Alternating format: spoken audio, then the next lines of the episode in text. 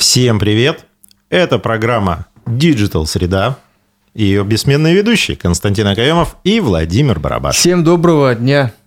Хорошего дня. Доброго дня среды, потому что Digital Среда. И потому что среда – это маленькая пятница. И потому что сегодня не так жарко, как вчера. Это какой-то ад. Нет, уже не так. Ад был вчера. Ад был вчера, да. Сегодня так это. Ну, это жесть просто. Дуновение. Какой-то... Сегодня прям веет свежестью. Такой свежий ветерок. Да, и это радует. С легкостью гоняет стулья, ветки. Я как бы, рад тому, что лето сейчас, но чуть-чуть надо где-то рычажок, видимо, это подубавить немножко. Да нет, вопрос же привычки. Просто у нас вот такое жаркое лето от силы там, недели две в году. Вот такой жары. Да. И потом... организм-то не успевает к этому привыкнуть, да, и поэтому такие мучения. Бля, мучения, вот да. Посмотрим, какие новостные мучения нам приготовила эта неделя. Слушай, по новостям, я думаю, это... Что-то все, кстати, подзатихло, так жара, судя по всему, видимо, на всех сказывается, потому что каких-то... Большого количества каких-то новостей особо нет, но есть... кстати, отдельные жаркие новости все-таки есть. Прокатимся лайтово тогда. Погнали. Роскомнадзор провел испытание устойчивости Рунета. В чем это выражалось, собственно говоря? Я когда прочитал эту новость, сидел в офисе, я такой думаю, надо будет уточнить, что значит, как это проверяли вообще. Как проверяли? Роскомнадзор в ночь с 4 на 5 июля провел учения по обеспечению устойчивости Рунета.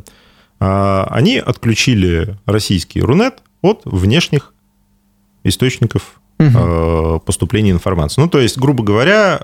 В ночь с 4 на 5 июля у нас был суверенный интернет. А пока без все доступа спали, к международку, да. Слушай, а это к чему-то нас готовит? Это нас готовит на случай, если вдруг что-то случится и кончится международный интернет, в России он не кончится. Хорошо. Основные, доступ к основным функциям и основным сайтам внутри страны, он сохраняется и поддерживается на надлежащем уровне.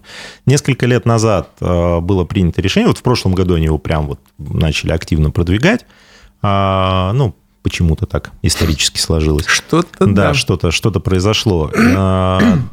Обязать всех провайдеров, обязать всех участников вот этого рынка цифрового локализовать сервера для вот как раз создания устойчивой этой работающей системы на территории страны. А есть ли потенциально, такое веяние, что в ближайшем, пусть будет не в ближайшем, в обозримом будущем в международный интернет мы будем через VPN заходить? Мы и так в основные какие-то самые интересные вещи мы уже входим через VPN. Поэтому надо делать так, чтобы было интересно у нас.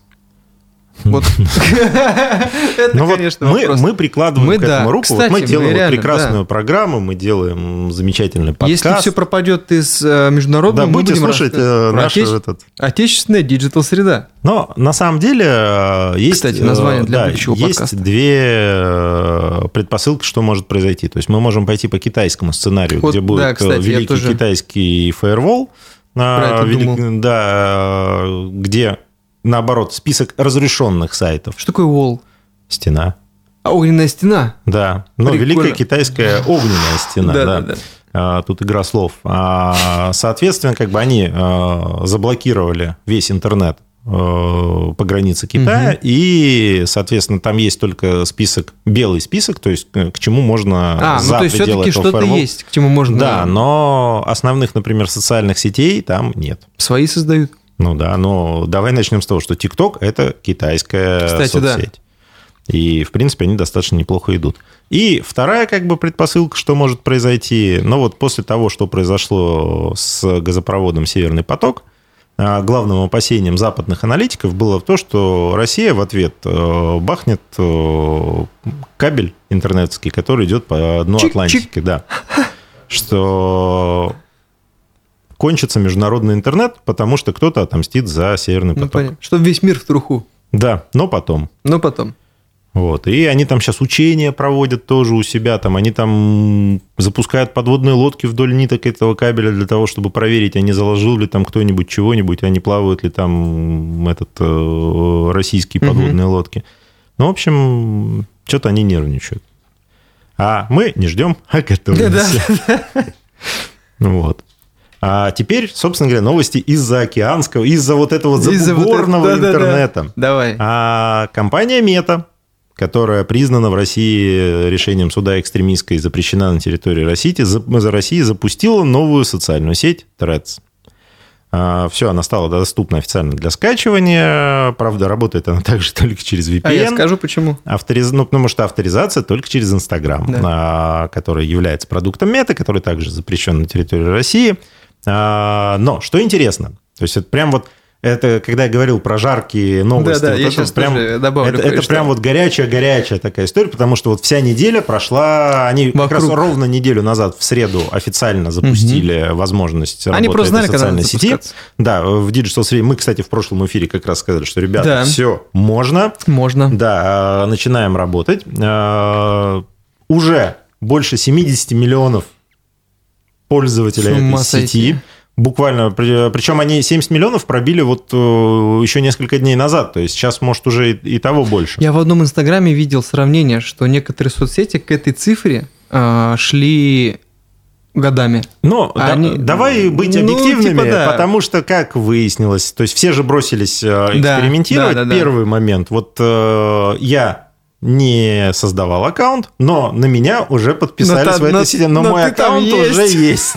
Ты у меня в подписчиках. Да, поэтому как бы здесь немножко лукавят ребята, потому что невозможно создать отдельный аккаунт пока без аккаунта. То есть любая авторизация, любое создание аккаунта только через аккаунт в Инстаграме. Если ты удаляешь аккаунт в Тредсе, то у тебя... Нет, не так. Ты не можешь удалить аккаунт в Тредсе. Ты можешь его удалить только вместе с аккаунтом в Инстаграм. С Инстаграм, да. Вот, поэтому... Я начал писать так чуть-чуть. Пописывать. Пописывать, да. Слушай, посмотрим, блин. Пописывающий мальчик. Интересно, я давно мечтал залезть в Твиттер, но все, видишь, у нас никак не получается с этим. Но, кстати, вот тоже еще одна из интересностей. Сама по себе соцсеть Threads допускает размещение ссылки на сторонние ресурсы. Допускает. Допускает, то есть ты можешь... Они пока за это, не... Ну, подожди, сейчас. Да, не понимают. Попозже начнется выкручивание. Твиттер...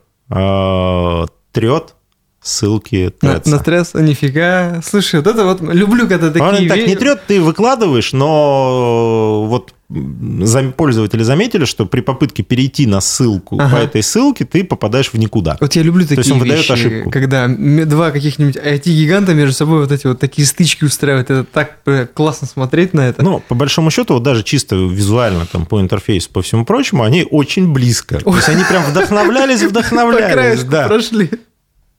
То есть они создали свой Твиттер. Ну, классно. Это просто как, с блэкджеком и всем, чем положено. Трамп сделал свою соцсеть, где его заблокировали. Ну, кстати, вот тоже обрати внимание. А у Трампа эта соцсеть не взлетела. Ну да. Но это чисто так, зато все про нее поговорили. Все про нее поговорили, в ней много пользователей, но это чисто такой между собойчик, внутриамериканский, по большому счету. То есть вот...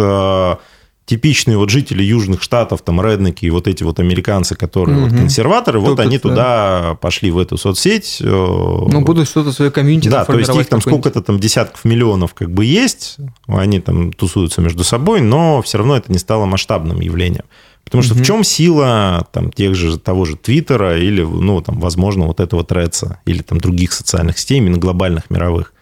То, что даже при наличии там цензуры, даже при наличии там каких-то подкручиваний в какую-то из сторон, там участвуют все стороны обсуждения, и ты можешь рубиться за свою точку зрения. Ну, это типа по принципу, так, подожди-ка, в интернете кто-то не прав. Да, в интернете кто-то не прав. Понятно, что каждая соцсеть поддерживает ту или иную, ну, то есть имеет некую ориентацию там, в политическом или там, в каких-то других как бы, направлениях, но при этом, если ты не сторонник основного мейнстрима, ты имеешь возможность там что-то писать. Да, банят, да, удаляют каналы, он тот же YouTube, да, YouTube там как бы удаляет, да, там этот, но... И тролли работают, и не тролли. Да, конечно. То есть, все. А когда ты создаешь соцсеть только для сторонников своего мнения, вы варитесь внутри своего мнения. Или когда соцсеть внутри своей локальной страны. Вот ВКонтакте, например, прекрасная соцсеть с точки зрения там, удобства пользования или еще что-то. Но американцы ей не пользуются. Там, не знаю, там, британцы ей не пользуются. Там, Европа не особо как бы там пользуется. Там, это просто иммигранты из России, кто все-таки как бы там этот. И доносить свою позицию до жителей других стран через ВК, ну, это не самая хорошая идея. То же самое вот соцсеть Трампа, который создал там чисто для республиканцев. Доносить свою точку зрения и спорить с демократами в этой соцсети вы не можете, потому что их тут нет. Просто физически. Это все равно, что ты там с кем-то поругался на улице, подрался, потом пришел к себе домой, там на кухне заваришь себе чаек и продолжаешь человеку что-то говорить уже как бы после разговора. А смысл... Да. Но зато ты очень красноречив и классные аргументы подбираешь при этом. Вот, кстати, о красноречии, классных аргументов и технологиях. В Яндекс.Браузер внедрили нейросетевой пересказ статей. После нажатия на кнопку «Пересказать кратко» Яндекс GPT обобщит главные мысли материала в виде тезисов, которые можно прочитать за 30-60 секунд. Они отобразятся в интерфейсе браузера поверх открытой страницы. Ну, она делает то, что сейчас, по сути, ранее было, я еще в том году для себя это открыл. Это называется summary, когда ты из основного потока книги выделяешь какие-то тезисы. Есть такое приложение мобильное. Ну, слушай, на самом деле, раньше была прикольная штука. Я не знаю, как бы это... Вот я когда в школе учился, нам задавали... Я думаю, меня еще не было в это время. Какие-нибудь книжки, читать там еще что-то. И были книжки, в которых есть краткий пересказ того, кстати, что там это. Вот и вот там, условно, ты там «Войну и мир» не хочешь читать, краткий пересказ прочитал, что там, кто там, основные события. И уже, ну, хотя бы на троечок ответишь, потому что, ну да, ты плаваешь в деталях, но общий смысл понимаешь, что это как бы... Разве о чем это? Можно... Это, говорит, вот о войне 812 года. Ты знаешь, есть еще момент, когда ты берешь книги, мы же книги в библиотеке брали после кого-то, то есть один ученик попользовался, и бывали такие книги, они вроде такие старые, как бы уже потрепанные, но там были пометки. Пометки, это было просто, потому что все же по одной программе учатся, и ты видишь эти уже, знаешь, просто спасибо этому гению, который все вот эти который подчерки... Который писал книгу. Да. Причем исписаны-то не только там лица, где вот, помнишь, зубы зачеркивали, разрисовывали, вот, синяки подрисовывали. Я, кстати, тоже так делал. Вот. Ну, видишь, ты свой вклад в литературу вносил. Кто-то умные пометки делал, кто-то красивые. Да. Но а что там делать, если уже все пометки сделаны? И это было круто, потому что тебе не нужно было искать самому, и ты все. То есть это превращалось не просто в книжку, а прям в методическое пособие. Собственно, да. Где ты не только учишься, но еще и развлекаешься, там, поржать, посмотреть, там, вот у него зуба нет, или что-то еще. А теперь, говорит, у него еще и фингал. Да, не хватает фингала. Ну, в любом случае, штука прикольная. Я, кстати, попробую. Надо потестить, посмотреть, как оно там работает. Следующая новость. В Госдуму внесен законопроект о запрете списания денег за обратную доставку товара. Это то, что в Wildberries, по-моему, это делали, то, что вот хулиганил. Уже несколько месяцев активно там идет вот качеля там. То есть в чем суть? Тебе не понравился товар, ты отправляешь его обратно, ты платишь за обратную отправку товара. Но если товар не соответствует описанию, который тебе пришел, почему ты должен платить? Ну, как бы да. Что за бред? Крайняя самая дикая история была. Там, кто-то с аккаунта девушки, там этот, ну, якобы она заказала там, товаров, что-то ну, прям много. Ей там, сумма возвратов этих товаров, ну, то есть она написала в поддержку, это не я, как бы все этот, и ей сумма возвратов, там, что-то несколько десятков тысяч рублей, короче, это все встало, и причем техподдержка, ну, а мы тут при чем? Там просто несоответствие всего, то есть контактные данные не ее, ПВЗ не ее, как бы вообще в другой части страны. Она говорит, а вас, говорит, ну, ничего не смутило, что как бы, ну, вот я всегда заказывал, там, условно говоря, в Москву, а это там, ну, куда-нибудь там в Новосибирск, я там, ну, города не помню уже. Типа, говорит, нет, мало ли, что вам этот. Ну, в общем, вот и она все это отменила, но ей выкатили именно, что, ну, отменить отменила, тогда, классно, да, оплати обратно как отправку. Это отстойные правила, если честно. Слушай, но на самом деле вот эти вот маркетплейсы пытаются просто переложить с кого-нибудь на кого-нибудь. Угу. То есть, любимое занятие. У них было, что обратная отправка за счет производителя, ну, то есть там этого продавца. Они возмутились, сказали, ну, вы офигели, как бы, почему мы должны за это платить, если, ну, все соответствует, а человеку просто не понравилось. Ну, там бывали же истории, что человек, например, заказывает там какой-нибудь, ну, не знаю, там, ботинки. Для фотосессии. Да, для фотосессии, для еще чего-нибудь. Он пофоткался, говорит, все, забирайте. Да. Или заказывает там 5 размеров одного и того же, просто мерить, что подойдет. А остальные 4 отправляет обратно. Назад, да. И типа, ну, платить. А почему мы за это должны платить? Окей, перевесили на ПВЗшки. Типа, если у вас есть возврат, вы за это платите. Они там бунт подняли, что типа, да вы что, давайте перевесим тогда на кого угодно, лишь бы не мы. Да. Не, я считаю, за это нести должен ответственность полностью маркетплейс, все эти издержки на себя брать.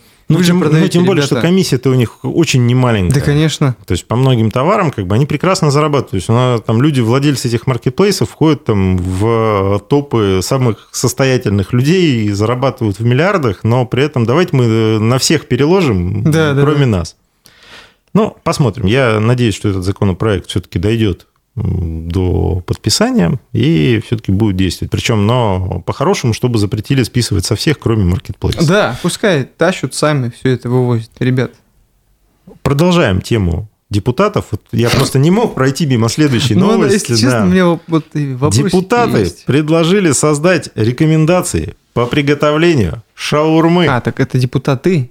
Но... А кто предложил? Не, выступил как бы один. Ну, мы не будем его рекламировать, такого замечательного человека. Что как бы это? Ну, в общем, собственно говоря, там группа депутатов как бы выступила с инициативой и вот сделать вот эти рекомендации, причем более того, размещать знак качества на точках продаж, где соблюдаются стандарты. А не кажется, что не надо не рекомендации? А не кажется, что делом бы заняться некоторым депутатам, они шаурму регулируют. Типа... Тогда прикрыть все точки, которые не сетевые. Слушай, ты знаешь, я могу понять, вот есть замечательная как бы вещь, индустрия халяльной продукции, когда вот в соответствии с религиозными канонами там, проверяют все. Здесь есть логика, здесь ты понимаешь, ну, для чего это. То есть, для многих людей, исповедующих ислам, это важно, потому что ты хочешь соблюдать все как бы нормы там, религии, ты должен понимать, насколько как бы то, что ты приобретаешь, тот продукт, который ты приобретаешь, соответствует твоим как бы ожиданиям. И не подставишься ли ты вольно-невольно, как бы, ну, если там приобретешь. Но когда начинают регулировать шаурму, это вообще что? Во-первых, а кто тогда, какой рецепт считать правильным? У нас же вот есть. А шаверма тогда по какому этому пойдет? А вот для питерской шавермы, говорит, будет отдельный рецепт. Будет, своя этот. А вот там сирийская шаурма, там есть. Вот, а она как должна... То есть, Папа Гриль. Да, то есть у каждого есть свои все рецепты. Все по-своему делают. И ты голосуешь ногами, по большому счету. Единственное, что они должны соблюдать, это требования санитарных норм, чтобы человек потом не отравился. Да, не хотите ли вот на это больше обратить внимание, нежели... Так и там не надо больше, там просто как бы соблюдать и не соблюдать. В принципе, Роспотребнадзор прекрасно регулирует эти вещи, то есть все, кто допускает там подобные нарушения, влетают так, что там мало не покажется. Мне кажется, они просто где-то что-то не понравилось. Мне кажется, он не в ту шаурмячную зашел. Давайте что-нибудь сделаем вот в этом направлении. Насуетим тут, ребята. Займитесь делом уже, в конце концов. Да. Что-то прям, аж немножко грустно стало за депутатов. Камон, ребята. Да. Вот тоже интересная новость. Трафик чата GPT впервые упал почти на 10% по всему миру. Количество уникальных посетителей сайта чат-бота снизилось на 5,7%. Слушай, у меня вот, например, когда я прочитал эту новость, возникло 2 теории. Но теория первая, самая очевидная, школьники ушли на каникулы. Не надо писать рефераты. Кстати, да. Школьники, студенты, там все эти, соответственно... 10% населения как раз вот этого всего. 10% пользователей, тех, кто этим пользовался, нам просто пока не надо. Поэтому посмотрим в сентябре. Если опять скачок будет на эту же цифру, тогда это будет мысль вторая, наигрались.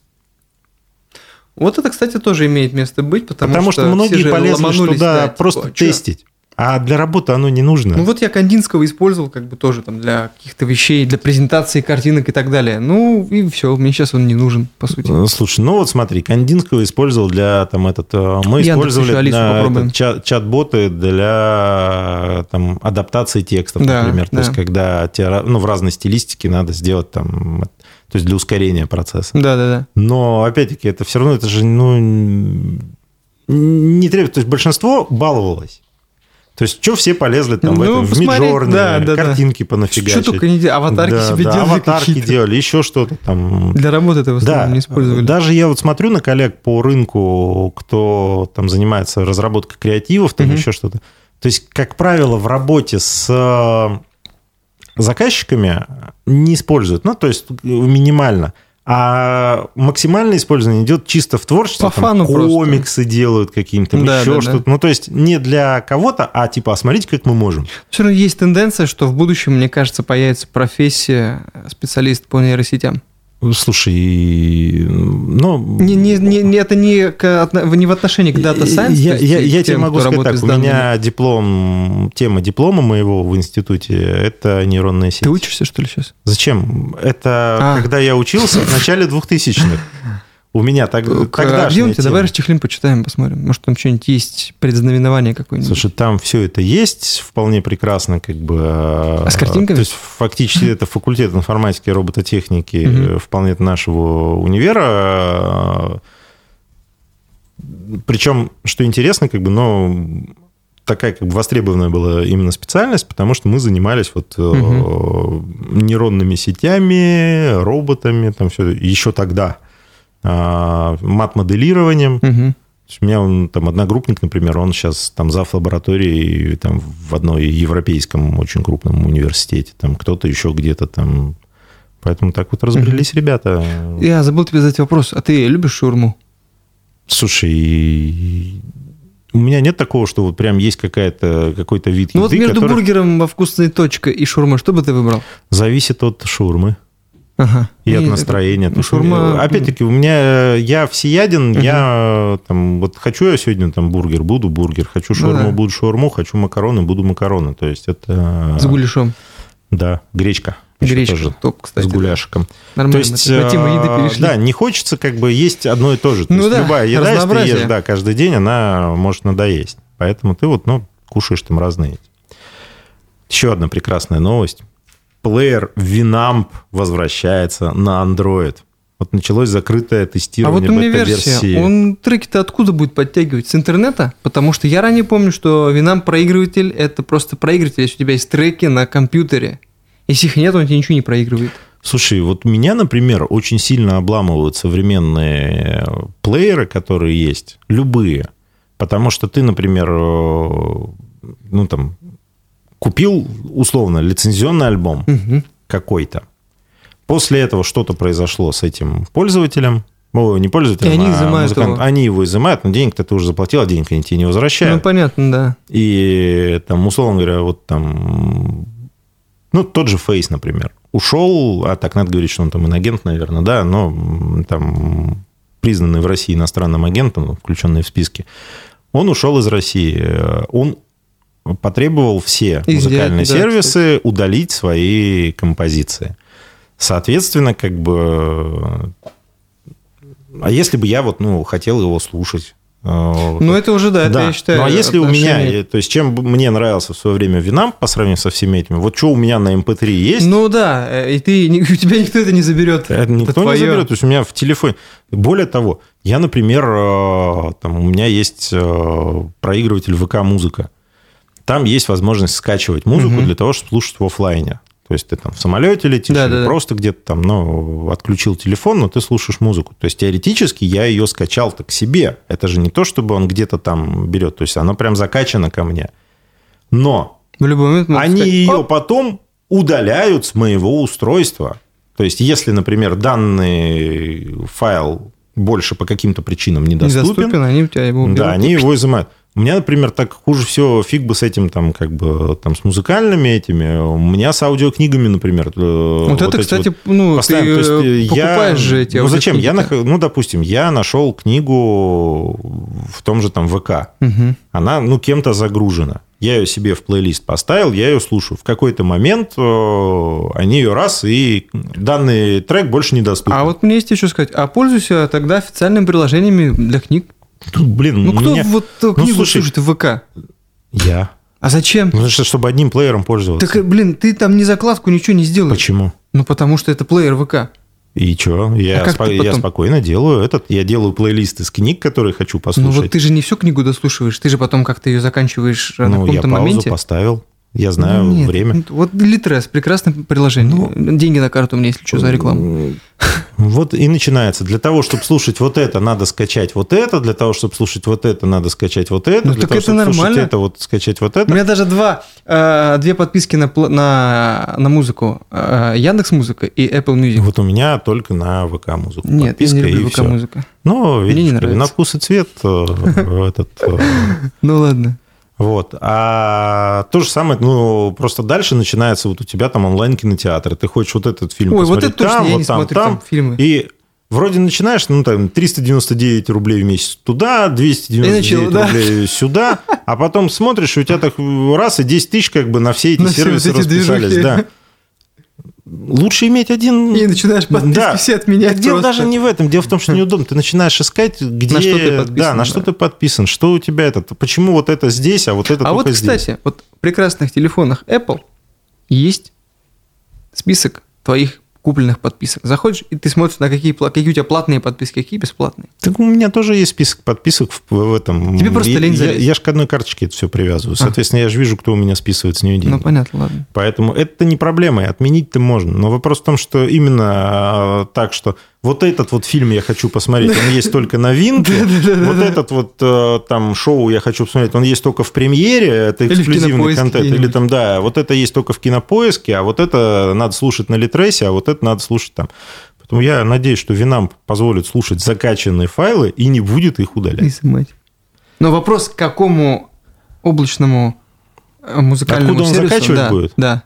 Слушай, что, у меня есть свое облако, в котором сколько-то гигов музыки, которую я слушаю. Слушай, вот это было бы круто, если бы можно было свое облако. Я вот привязал бы к своему облаку, и нафиг вот мне это было эти бы все современные решение, не нужны. Ну, для андроидов у меня iPhone, поэтому я не буду скачивать Winamp. А я думаю, что когда они все-таки с андроидом... Выкатят потом... Иногда. Кстати, я думаю, что, может быть, надо посмотреть повнимательнее как бы условия. Если это действительно вот они так работают, то у Apple, у них принципиальная позиция по поводу закачивания файлов. Не будет, значит, тогда. Соответственно, он просто не будет физически работать. Ну, ладно. Посмотрим. Не беда. Да. Идем дальше. Ритейлеры изучают возможность продавать алкоголь и табак по биометрии. То есть, они планируют внедрить инструменты в кассы самообслуживания. Слушай, ну, во-первых, касса самообслуживания – это круто. Очень. Я обожаю кассу. Да, мне прям тоже нравится. Причем я так очень неохотно на них переходил, пока не распробовал. Когда распробовал, прям, так это блин, же, да, класс. Это быстро, но четко. Вот это вот, когда смотришь, там кто-нибудь там идет там, с бутылочкой там, пива, например, или еще что-то там. И начинает, да. А там типа позовите кассира, чтобы он это подтвердил. Там бедолага стоит, там такой типа, где там этот? Да. Вот. Или с этими сигаретами, когда их вообще нет, ты их должен все равно идти искать кассира, чтобы он тебе принес то, что ты хочешь. Да, там тут же это очень сложно. Если все-таки биометрия будет внедрена, то, мне кажется, это даст хороший ход. Вообще не надо бояться. Кто эти, как их называют, которые боятся всего, там, данные свои раскрывать и боятся биометрию? Не конспирологи, а... Ну да, конспирологи приготовятся. Это эти тревожные... Кабанчики. Да, кабанчики. Слушай, но начать с того, что вот недавно было исследование, 39% жителей нашей необъятной роды... Нет, не про необъятность, они не знают, что такое биометрия. Они не знают, что такое тревожность. Они не знают, что по этому поводу надо тревожиться. Вот. Блин, а как госуслуги там же по биометрии тоже есть? Но не обязательно же. Да. Но имеется в виду, что там есть альтернативные способы авторизации. Они просто не знают, что это такое, и думают, может, это надо анализ каждый раз сдавать. Кровь. Прикладываешь себе руку просто. И все. Слушай, была какая-то фантастическая там метод, где авторизация была через кровь. То есть, дотрагиваешься, капельку крови надо. Я не помню уже, что за произведение, но там вот они так этот... Или сетчатку глаза, как в фильме «Обитель зла». Ну, это много. Понимаешь, сетчатка глаза, отпечатки пальцев, это уже такое расхожее. А это прям, представляешь, тебе каждый раз дырявят палец. Вспомнил, короче, одну игру компьютерную, возможно, ты в нее тоже играл. Там играешь за спецагента крутого очень. И уровень сложности игры чуть повышается с каждым разом. И там можно, короче, считывать. Во-первых, когда ты за кем-то следишь, чувак нажимает на кнопки электронного замка и заходит. И ты надеваешь очки ночного видения, и теплового видения. Теплые эти кнопочки. Видны, короче, и ты по ним нажимаешь. А потом есть по сетчатке глаз. И ты ловишь того типа, короче, которого нужно просканировать. Ты его заставляешь сканировать, открывать дверь, и потом либо оглушаешь, либо как бы это... Либо с собой носишь. Либо обнуляешь. Ну да. Ну я уж не стал. Ну ладно, раз ты сказал. Можно и это. Ну я нашел просто этот хороший эфемизм. Да. Вот, так что да, прикольно. Биометрия, все дела. Вот следующая новость, на мой взгляд, вот как раз про вот современные технологии и про вот развитие современных технологий. Просто, по-моему, прекрасно. Вот в Госдуму внесут законопроект о регистрации бизнеса на электронный адрес. Депутаты предлагают ввести понятие электронного юридического адреса для компаний без офиса. Согласно законопроектам, электронный адрес будет сформирован в специальной государственной информационной системе при создании учетной записи личного кабинета ИП или юрлица. При этом система должна обеспечивать возможность получения юридически значимых сообщений предпринимателя. Но на самом деле, переводя на простой русский язык, о чем идет речь? У нас есть сейчас возможность, например, на тех же госуслугах сделать страницу юридического лица. Вот ИП, например. То есть я могу зайти как физлицо, как ИП.